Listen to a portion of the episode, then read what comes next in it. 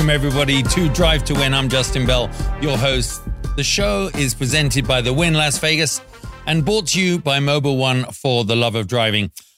Well, you might have noticed there was no Grand Prix at the weekend, which gave us all lots of time to think about other things in our life. For me, it meant I headed up to WeatherTech Raceway Laguna Seca to host Porsche's Rennsport Reunion 7 an extraordinary event that only held every four or five years, five years in the case of this one. Porsche's 75th birthday anniversary, and pretty much every legend that's ever driven a Porsche was there that's still alive. And uh, from, I mean, Mark Webber in today's world, all the way through to Jacky Ickx and Brian Redman, David Piper, just and my father, Derek Bell. It was an incredible weekend, actually. It just brought home how much heritage and passion there is for the brand I had a great time. But that was that's what I did my weekend off. But also, I was thinking about what was going to be happening in the lead up to the next race, taking the advantage of a couple of really good conversations. One with Danny Sullivan, if you remember, he was one of our guests, Mr. Spin to Win, on the way to Indy 500. He's still doing some officiating, uh, one of the stewards at Formula One. And he gave me some insight into the kind of money that these guys are making, which is crazy uh, the kind of money that, well, you think when you look at football players and basketball players, the elite, those guys on their 100 million plus contracts, well, that's normally over a couple of years or so.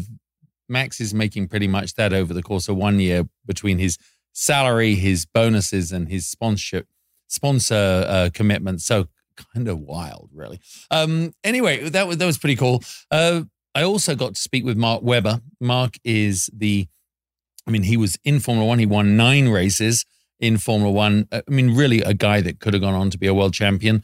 Huge success in sports cars afterwards, but he is also Oscar Piastri's manager. And that was really interesting to me, just being able to ask someone that is with Oscar side by side, helping him, nursing him, nurturing him through this, you know, his uh, his uh, rookie year in Formula One. And he said the kid's that good. He just said he is unflappable.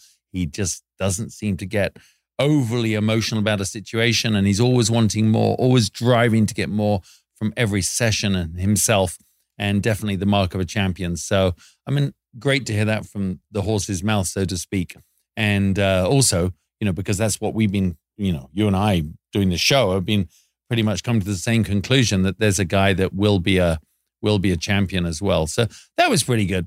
Um, news on the on the sort of home front really here has been the fact that yesterday morning across social media uh, we saw that uh, Andretti's Formula One bid has been approved by the FIA.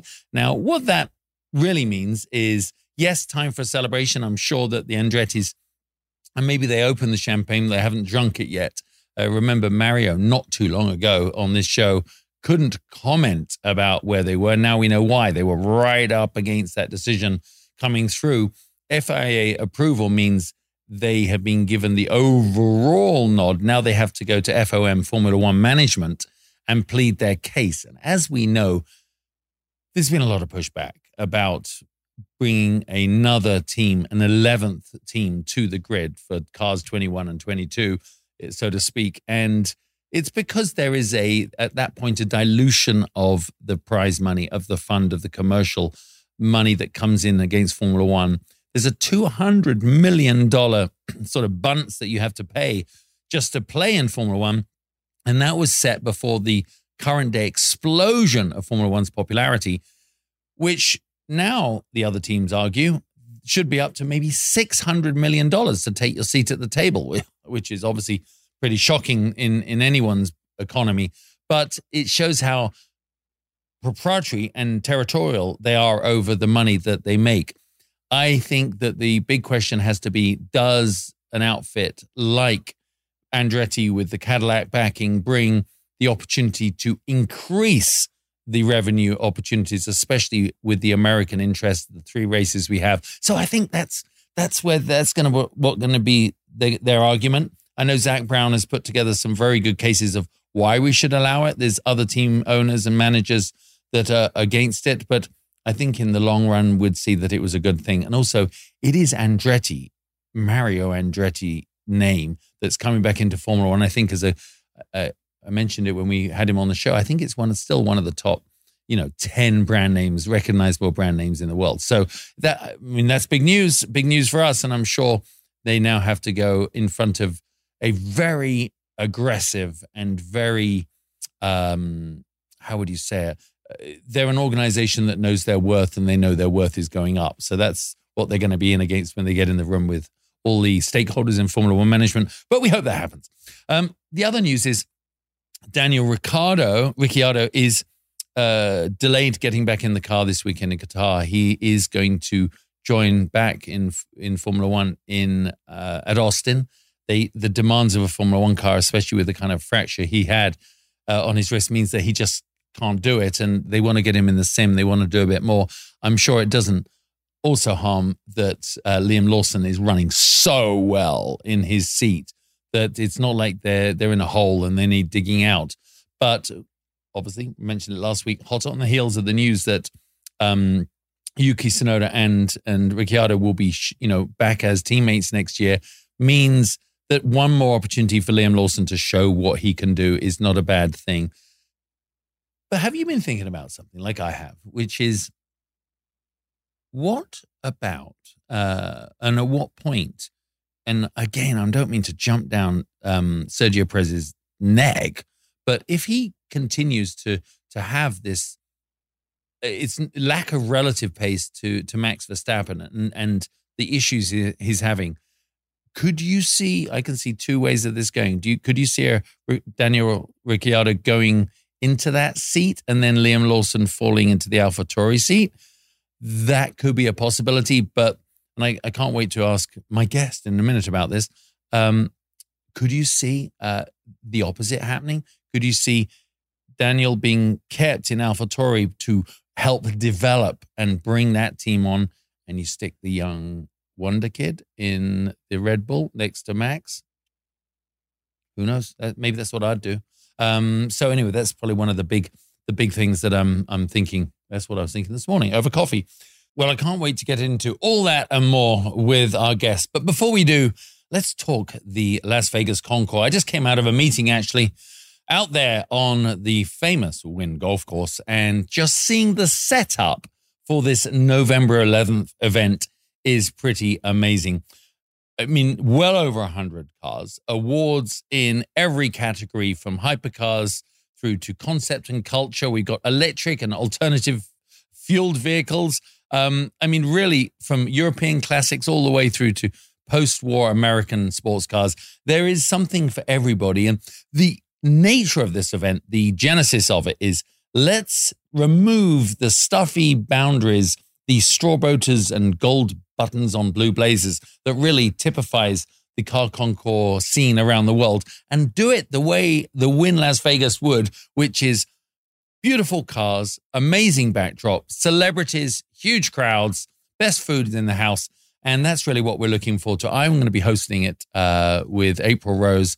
And I think it's going to be something very special. So go to lasvegasconcours.com, check it out, check out how to be here. Tickets are actually incredibly affordable. Make it a family event. And don't forget, because we have the Grand Prix coming up, the whole theme, the cars you're going to see is resonating with the ultimate and inaugural Formula One Grand Prix of Las Vegas coming up just a few days later. So don't forget lasvegasconcours.com and come and see for yourself. As we hadn't got a guest at the weekend, uh, there's so many things I want to talk about generally in Formula One and then previewing this weekend's race. I want to bring on our guest for today, Tommy Kendall. Tommy, to anyone in America known as TK, is one of the most popular figures in the American motorsport scene. He is a multiple champion. He's a Hall of Famer. He is a four time Trans Am champion, dominated in one season, winning nearly every race. He went on to drive at Le Mans. He's driven NASCAR. But in June 1991, TK had the kind of crash that would normally take you out, uh, maybe from this world to the next at Watkins Glen. He hit the wall and he is a tall guy. He's over six foot, six foot four, six foot five, and it basically rem- removed his ankles for all intents and purposes. Really took him out at the height of his career. Who knows where he could have gone? But he did come back a few years later, raced the Viper at Le Mans, and showed to everybody that he hadn't lost his touch, but the meteoric trajectory of his t- career, especially probably heading towards NASCAR, was de- definitely cut short. He then went on to a lot of uh, notoriety on Speed Channel. He had Test Drive, that amazing show he did, which was really great fun, produced by Robert Dalrymple, and then became a broadcaster. And that's where he and I first really connected. And we went on to form the talk show, and we've been doing that ever since at IMSA races and other events. So TK is one of the good guys, and he's also someone with the cerebral, cerebral, I can't even say it, bandwidth to analyze everything about every form of racing. So without further ado, TK, finally, mate, I'm sure you've been feeling a little little left out. Welcome to Drive to Wynn. Well, hey, you've had all those big F1 superstars, and you're there in uh, in Vegas. I, I I don't blame you for getting caught up in. I, you know what? It was at the weekend. I thought to myself, Tommy, Tom, there he is. He's the big deal, the Grand Fromage. I need to get get hold of you. But first of all, what a weekend, right? Didn't you have fun? Yeah, I'll tell you what, uh, Rennsport, something else. Um, it's a testament to how long they've been doing what they're doing and as they've been doing it as well as they've been doing it. They, uh, is like a religion. Uh, you know, I know I was an F cast. There was a lot of rumors they were going F1 for a while, and it looks like the, the deal uh, didn't happen. I think that's the one that Ford got at Red Bull. Yeah, I mean, obviously, with the other arm of the family, they're going to come in, right? So I'm sure they won't have any problem getting credentials uh, as a group to go and watch it. But um, you said it at the weekend, and I and it really stuck with me, and I think it puts into context just how good you were at the height of your career. You were the only guy not wanting, well, not the only guy, Max to to get 11 because what other man holds 11 wins in a row? I wasn't the only guy. There's about half of the F1 world that were uh, rooting true, against yeah. him, as they always do when there's someone dominating. But uh, I was rooting against him for my own very selfish reasons. I wanted him to be stuck at 10 wins with Richard Petty, who won 10 NASCAR wins. So uh, I am so far now alone at 11 uh, for professional wins. Now, it's not Formula One. Uh, Trans Am, uh, longest running road racing series in America, um, is is was my gig, and uh, so it's I was rooting hard against him, and I'm not ashamed to admit that.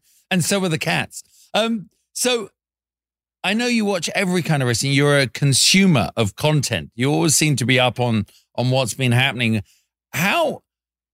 Take us through the first half of the season. You know, not in detail, but this season is a season of two stories, two halves, uh, with one con- constant story arc being Max.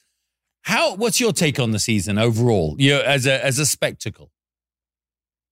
Well, it, it's funny because everybody says, "Oh, having someone dominant is not good," but in a way, if you think about it, what makes superstars is dominance. You know, the Jordan era, the Kobe Lakers era, um, et cetera, et cetera. And so, when you have a benchmark like that, it establishes a level of excellence. And then when when it ends or when people turn it upside down, it means something. And so maybe not as interesting week to week. I was on a podcast last year, I think, and uh, with Matt Farah, or no, it was uh, Spike Ferris and those guys, and they said, "What can we do? Uh, what should Formula One do?" I said they should ban Adrian Newey, and I was half kidding. um, so, uh, but they they've done an amazing job, and it's not just Adrian Newey, but without Adrian Newey and that car, we saw Max before they were dominant, and uh, he's uh, you, know, you could tell he was special because he's always outperforming his teammate. But uh, you got to have all the uh, the wind at the the back as well.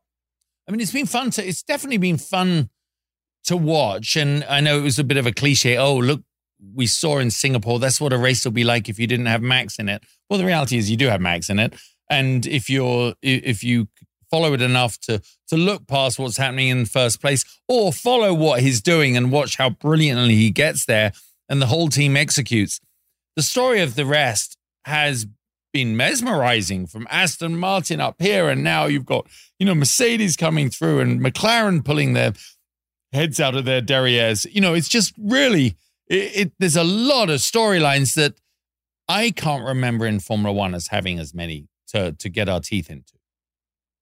I mean, there's no there's no shortage, and they've they've done a good job of bringing them to the fore. At, at the pinnacle of any sport, when you go into the majors at the Masters, there's someone maybe out front, but you've got I mean, they're all incredible uh, performers. And so when someone's on their own level like that, it's a special level of appreciation. But there's always plots and subplots and so forth.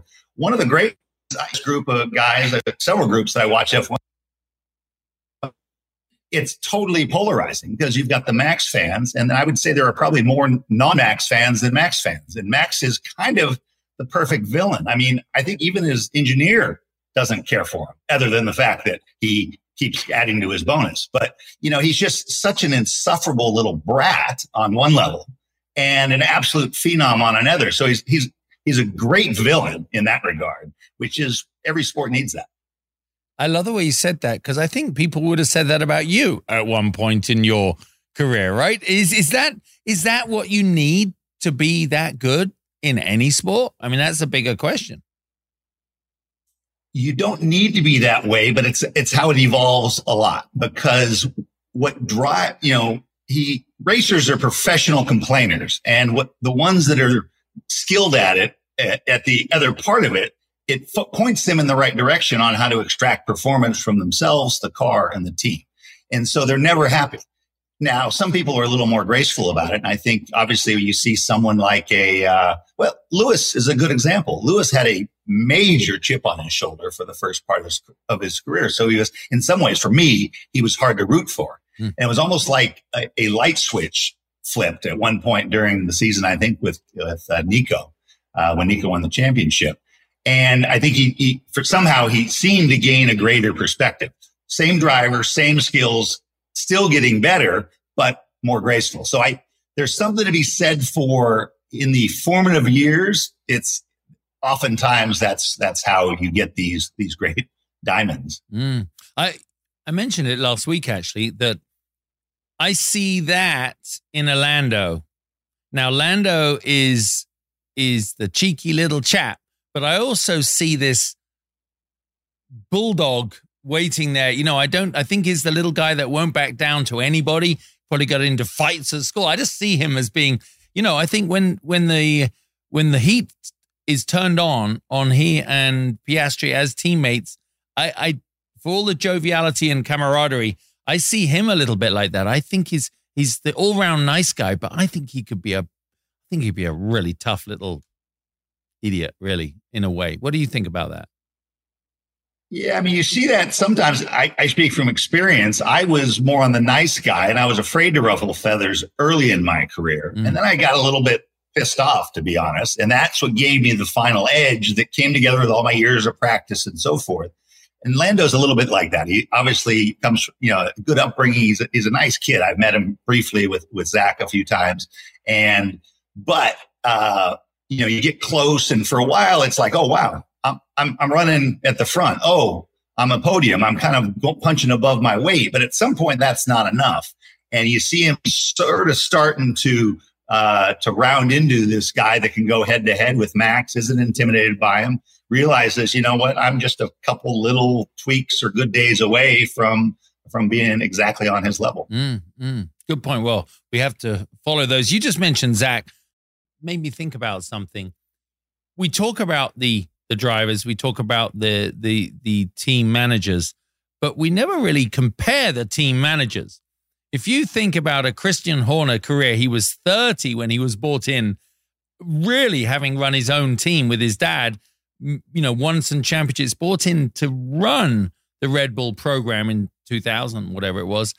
Um, you know, he's grown up in the sport. He was a heck of a driver, Christian and he is obviously tough as nails, an amazing negotiator. And then on the other side, you've got a Zak Brown who who could probably, you know, convince your grandma to take the wheels off her wheelchair in his favor because he's such a negotiator and maybe the best sponsorship man in the in the business at the moment. I mean, you think about that, they, you've also got these mega personalities, TK, at the top. And that must, we know that has an influence on how the teams are run. What do you what do you think about the two of them? Uh, sort of almost head to head. They got their own race going. They do, and uh, you know, th- there's different ways to to get at the same point. You know, um, some people are really fear based and really tough, and and like a, a Helmut Marko, who just really, and that's just the way he's wired. And then you have some people that figure, you know, they're tough, but they're going to get it out of you a little way, a little more fatherly and coax you and make you mm. believe it, but also hold you to account, which I think is more, more the Zak thing. Um, I met Christian in his 20s when he was running Arden because our friend Townsend ran for him in Formula 3000. And so I watched with uh, great as he took over Red Bull. And he's an incredibly switched on guy that understands every single facet of it really well. Zak doesn't, Zak has done some driving, you know, knows, you know, he's not a guy who hasn't driven, but hasn't run a team. He was building his business. So uh, there are some, I'm sure Zak learned a lot about building his business and incentives and so forth and how to get the best out of his people. But it, that's one of the fascinating things about sport. Um, it's the ultimate meritocracy, but there's no one way to do it. And, uh, and that's obviously, you know, the spotlight of Drive to Survive has really given people an insight into that. But I've always thought that was one of the more interesting things about who gets the most and what way ultimately leads you to a higher level of performance. I, I'm a believer that if you're super fear based, you'll never get the most out of people. Fear is a great motivator, but um, being comfortable and supported, if you can keep the accountability there, is ultimately where you get to a higher level. Mm. It was, it's funny. Yeah, I agree. I mean, it was uh, last year. There was this great uh, moment at for the Petersen uh, Gold, you know, Platinum Club or whatever it is. They had all their members there, and Zak was the talker. And I'm sitting, you know, eight feet away, and it was really fun. Were you there that night? I can't no. remember. Anyway, he's talking, and he starts off by going. Someone brings up Drive to Survive, and he goes, "Yeah, we really don't like each other any more than you see on the TV. Just as much as you see, we don't like each other. And I thought it was brilliant because he was just went on to say, you know, like imply that the behind closed doors meetings that they have are just gold. Can you imagine that, TK? Because it's it's not just sport. And we've been in we've been in the steward's office, you and I, when there's barely any money on the table at stake, and uh, everyone fights like rabid pit bulls their corner can you imagine with these hundreds of millions of dollars on the line, how how intense those negotiations must be? Well, it's funny. I had a similar conversation with Zak about his rivalry with Chip Ganassi. And, you know, a lot of it involved Formula One with the young drivers, Piastri and Palou and uh, Pato O'Ward. And I, it was a, I was saying these series, sometimes they get, they, in the need to get some attention and some drama, they sort of manufacture it. And I say, you don't need that because the real stuff is even better. And I said, I'm assuming you, he says, oh, Chip and I, none of that is faked. It is 100% authentic. They don't like each other, period. And they are trying to figure out how to outmaneuver, undermine, you know, it's, uh, it's Machiavellian and it, it, the, the more insight we get into that in this era where there's so much, so many, everyone's a reporter with their phone on their social media. So the stories, they never get confirmed, but you can tell pretty well what's going on by uh, where all the smoke's coming from, and and it's it's the ultimate reality show, and it's all real. The drama, and there's nothing like drama. All sports has drama, but there's nothing like drama where there's real danger and, and, and huge consequences to mistakes. That's why racing has always kind of separated itself in that regard. Thankfully, it's a lot safer, but it's still really intense and you and I talk quite a lot when we're trying to plan out where we should go with the talk show and IMSA and sports cars and and NASCAR and you know you've been a player in all those. What? Why do you think Drive to Survive worked on Formula One and everyone else has tried to mimic it and it's just fallen flat basically? Why? Why? I don't know how they did it, but somehow they got buy-in from the people because the sport we're in from a very young age, people get they self-censor and they edit and they and they don't give you what you really want. And somehow, and I know not all the teams bought in at first, but they had enough people buying in at the beginning to give them the, the you know, not all of the truth, but enough real authentic stuff that it gave you a glimpse and people were hooked. And so that's the challenge. If you watch reality shows of other types, the first seasons are always the best. And people, once they see themselves on camera, tend to self censor yeah. from that point. Uh, the Kardashians be a notable exception. They don't do that. And, and it's why they're people cringe, but it's also why you can't take your eyes off them. And so I think that's what somehow Drive to Survive got these people that are noted for secrecy and don't want to see, you know, even things that don't matter is classified. and uh, and somehow they got them to let their guard out enough, um, and they trusted them, and the results speak for themselves. I'm just depressed because I've made all sorts of sex tapes and never become popular on social media. So what am I supposed to do, TK? I mean, that's how you get it started. if you ever re- release your vasectomy tape, oh, that's uh, pre-post. That one might put you on the map and on the Kardashians. Oh, guys, it's an, anyone uh, anyone DM me, I'll tell you why. Yes, I had a vasectomy, and yes, I made a video about me me afterwards. Not fun, involving a bag of peas. Anyway, moving on. um, so, other than the fact you were tall enough to play basketball, but not when you were younger. But when you got going in racing, Formula One must have seen such. It was the pinnacle. I always ask every driver. Every driver would like to to be there.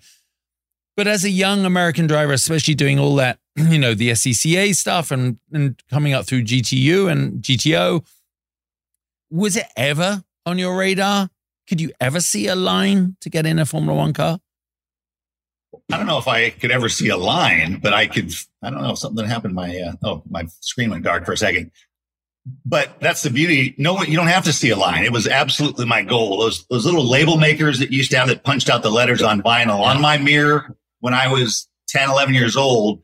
It said 1990 world champion on my mirror that I looked at every morning, and I I came up short. I was the 1990 Trans Am champion, but I was not the 1990 Formula One champion. Um, but I've always been a huge fan um, one of the great moments, experiences of my life was going to uh, see Senna race in Brazil in 1988 for my 21st birthday. My parents said you can go to any race, and I went there, and it was like a religious experience seeing him perform in front of his home, home crowd and the devotion they had for him. When, without telling you the whole story, when he dropped out of that race, about 90% of the crowd just got up and left. Nelson Piquet was still in the race. Gugelmin was still in the race, but Senna was their guy. And so I also got to not race with him, but we were the support race for the 1990 Phoenix Grand Prix, Trans Am was. And so um, I was standing in the corner when he had the battle with Alesi. And so it was, it was always my goal. I figured out, you know, probably about 1990 that that probably wasn't going to happen for me.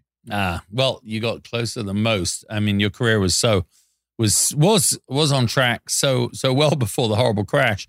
Um, but uh, friends of ours uh, that we know every generation of the family, the Andrettis, they had some pretty good news this week. The first uh, Mario was on the show a couple of weeks ago, TK, and he was. I asked him, he went, "I can't talk about it," which made me feel pretty good about it because he told us back in May that they were going to know by the middle of July, and here we are, you know, we're in late September, and he still didn't know kind of a good thing, I, I thought. FIA approval, now Formula One management have to pass it. Um, back to those very com- tough conversations that they're going to be having between the Horners and the Zaks and you know all the guys in uh, in Formula One, but those teams.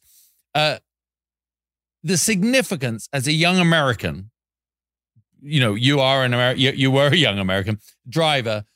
How important is it to get Andretti for America back into Formula One? Well, I kind of have. I want to see Andretti there. I want to see uh, an American team do it. I'm kind of. Americans just love to see excellence, and they love Red Bull as much as they love anything else. So I don't think it's essential.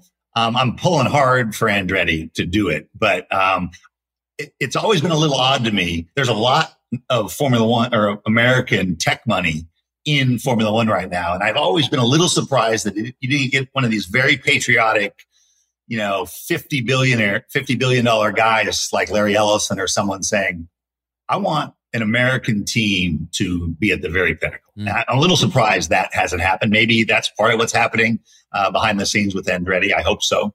I hope they're properly uh, supported so that they can really make a go of it. Um, you know, uh, getting through Formula One management, the FIA approval is is it's it's a long ways from being done. Uh, you know how divvying up the TV money, you, you bring another another uh, set of hands in, asking or you know splitting that up uh, doesn't go uh, through very easily. So you know we'll see. I think it would be it would be good. I think for the sport, but we've had an American team with uh, with Haas.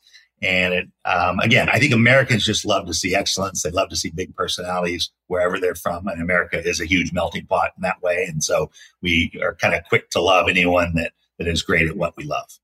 Yeah, you bought a Haas, Haas, but they they don't even really mention they're American, so it's a kind of a strange. There's definitely a strange side to. They did on the front end. At, at yeah. first, they said we're going to work really hard to to chase an American, and and um, Alexander Rossi was the only guy with the super license back in the day. He'd won at every level, and when they didn't even give him a test, which I don't have confirmation, but I heard from a very good source that Gunther Steiner wasn't a fan of Rossi's dad.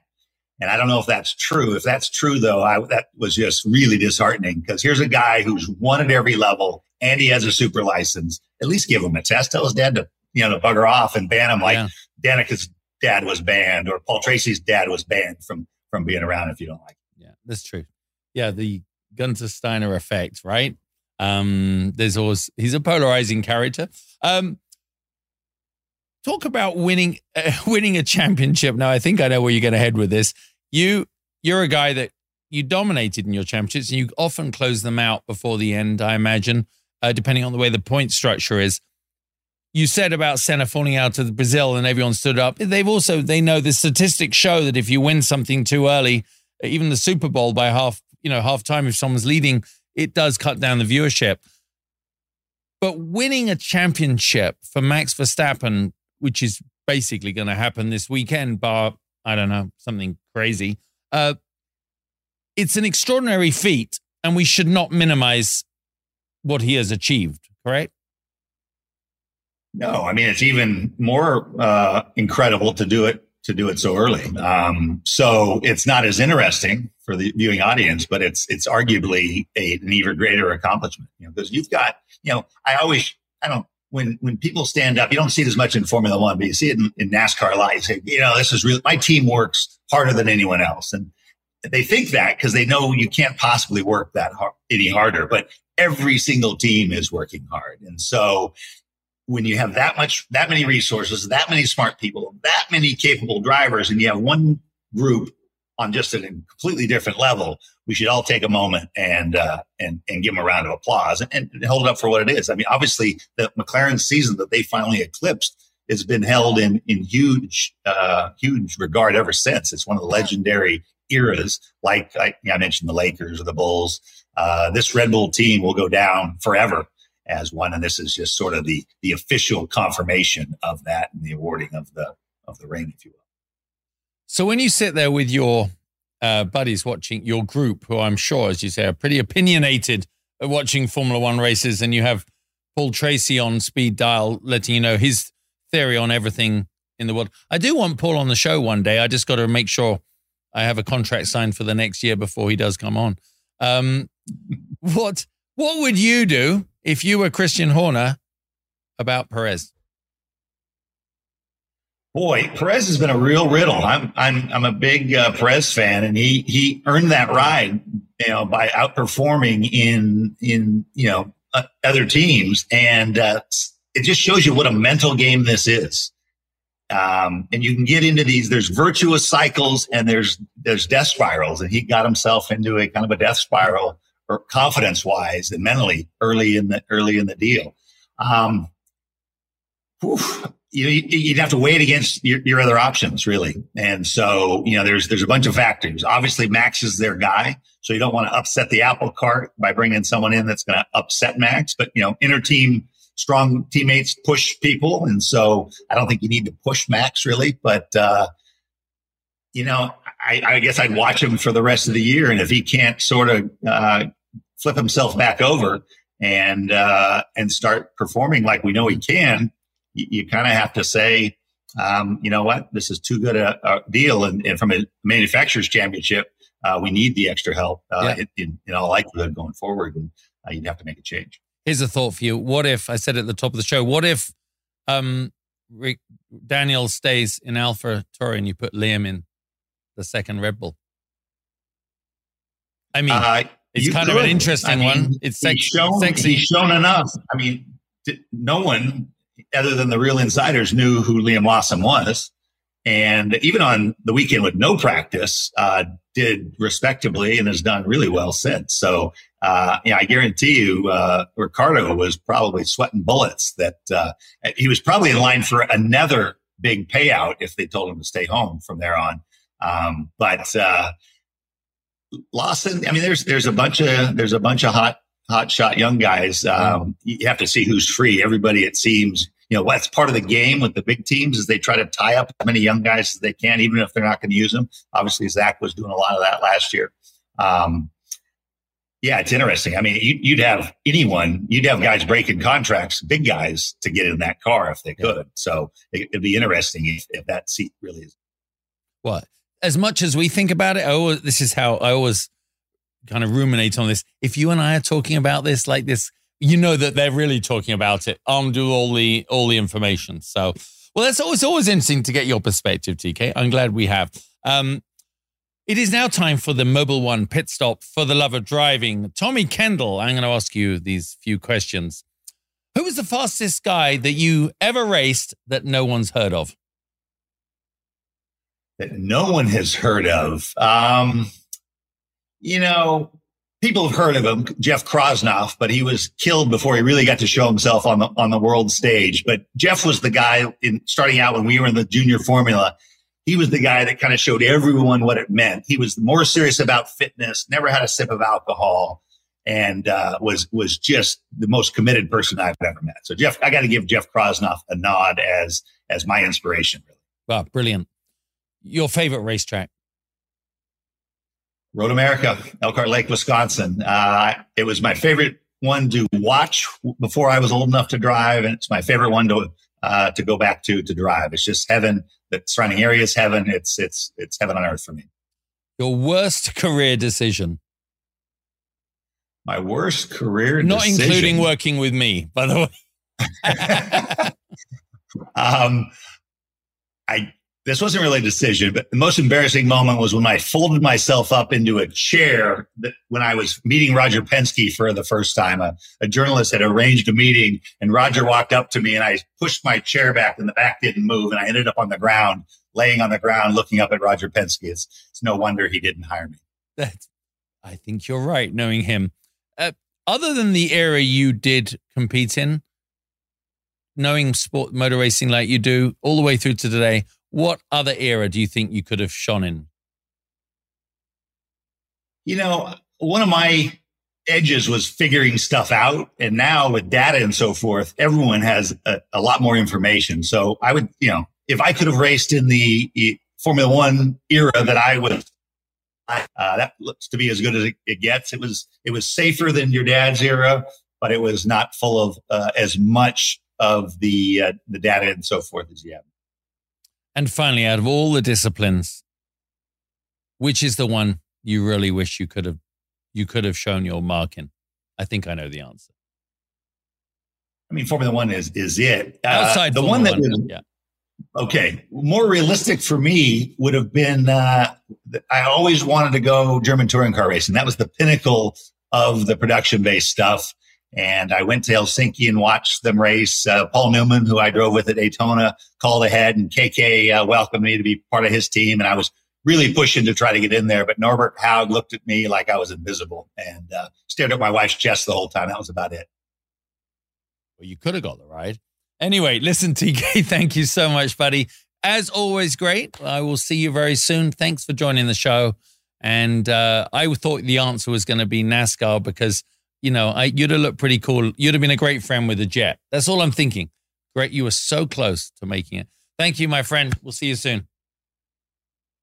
Hey, race fans. Justin Bell here, former racing champion and host of the new F1 podcast, Drive to Wynn. So, what is it about a race that's so exciting? Is it the breakneck speeds or the constant pressure or that ever present threat of danger? Or is it simply the driving? Think about it. There's no phones, there's no laptops, no screens, just the world's greatest drivers, cars, and the ultimate freedom. Yep, for me, it's all of the above. Mobil 1 for the love of driving. But TK, believe me, if you want to go and check out uh, his, go on YouTube, check out his crash. It was pretty formidable. And uh, otherwise, he would have been one of the top NASCAR drivers. I mark my words. So this weekend, we're we're coming up for the Qatar Grand Prix. Uh, it was first held in 2021. It is effectively designed as a MotoGP track. It didn't ha- take place last year because of the FIFA World Cup, so that uh, took all the resources of the country. when you look at the map, it's pretty much this crazy shaped track of medium and high speed corners predominantly, but it's stuck in the middle of the desert. I don't know what you do there uh, other than that when you go back to town. Um, it is a 5.4 kilometer track, uh, which is like, let's just say, over three miles. Very demanding, and it'll be interesting to see which of the teams this favors going into it. And I haven't really been able to find out too much information. And obviously, from two years ago, a lot's happened for these top running teams. So we'll see how that unfolds when they get out there because it is a sprint race format, two races at the weekend. And, you know, that does bring in a different set of parameters for everybody. Not the sprint format works like thus it's you have qualifying on the Friday night, and then you have a sprint on Saturday for qualifying. Then you have their sh- the race in the afternoon, which will be a lot hotter than it will be when you do the main race on Sunday evening. I guess the the thing that is throwing um, oil in with the water here, so to speak, is the fact that they changed the point structure for the sprint race to give you eight points for a for a win, which is enough for Max to clinch the championship. And basically, I think I wrote it down here. All he has to do to win is, I mean, is actually not a lot. I mean, he needs to take, uh, he needs, he's got a 177 point lead and all he needs to do is at, outscore Sergio Perez by six points on the Saturday to retain to retain his title. So that's kind of uh, in racing terms of the Max's performance to date. Uh, not not a tall order, but you know what? Maybe it'll be another Singapore situation. Um, but then he'd still finish up in fifth and and and win. So uh, the big story is he will, I think, win the World Drivers' Championship this weekend, which is and you just heard TK talk about it. It's just an extraordinary feat and will be amazing for for the whole team. And uh, you know, he deserves it. So the interesting thing for me after that will be how the rest of the year unfolds because you've taken away that pressure uh, from him, and he'll just probably just run away even more. But interesting to see how the dynamics will work with everybody else. And when I say everybody else, look, Ferrari and Mercedes. There it is. You've got the momentum really with Ferrari, especially after their win in, in Singapore. But Mercedes are now only 20 points apart from them. So a lot to shoot at. And with the performance of Lewis and George Russell over these last few races, they're always there. Remember, Lewis, the only guy to always be in the top 10 every race, only other guy other than Max to always be in the top 10 throughout throughout the season. I mean, that is a fight on, and Ferrari for sure are going to going to want to end strong. So all four drivers on form, ready to race. It's it's a recipe for some brilliant racing. The other duo, if you like, in this are McLaren and Aston. That strong start for Aston Martin. Uh, I mean, Fernando Alonso is on the podium. We're talking about championships and things in the first third of the year. It was a heady concoction of the way they'd interpreted the rules and done the upgrades and spent the money early season and uh, really outsmarted the rest right up until McLaren came up with those upgrades in Austria and have just been on a roll. And I, I mean, when I talked about Lando earlier, I wasn't knocking him. I was just saying I think he has those tough ingredients to to be a champion. Um, and Oscar Piastri is right there. Jeremiah, my producer, just gave me an interesting stat they scored only 17 points in their first eight races, and they've added 155 points in the eight races since then. Pretty wild, isn't it? That's working. So a lot to play for. Just follow along this weekend. It is set your uh, your DVR or whatever to record it. There's a lot of Formula One, and I think just watching Max, his emotions, the team's emotions, if he does clinch on Saturday. Kind of, I hope he has a bad Saturday and then a really great Sunday because I, I personally would like to see him Wynn the championship in a, a full championship point race. Of course, when it comes to racing uh, in Formula One, we are getting closer every day to the Heineken Silver Grand Prix here in Las Vegas. And the car, it's interesting, you know, I've shown you that car. There's a Formula One car in the lobby of the win here in Las Vegas, and it's now been moved into the middle of the atrium for, for sort of a better photography moment. I saw that this morning, and it, it really is ramping up as I drove down the strip today. grandstands going up. You can see the impact. I mean, they've totally changed the front of um, Caesars to allow for the grandstands, and it, it's quite remarkable. But when you're only oh, uh, five weeks, six weeks out from the race, you know there's an awful lot of work that has to go into it. So the place is really coming together, and uh, couldn't be more exciting. Do go to wynnlasvegas.com slash experiences slash F1 and just check it out. Um, do yourself a favor, go and see. There's a lot of information there on how you can be here.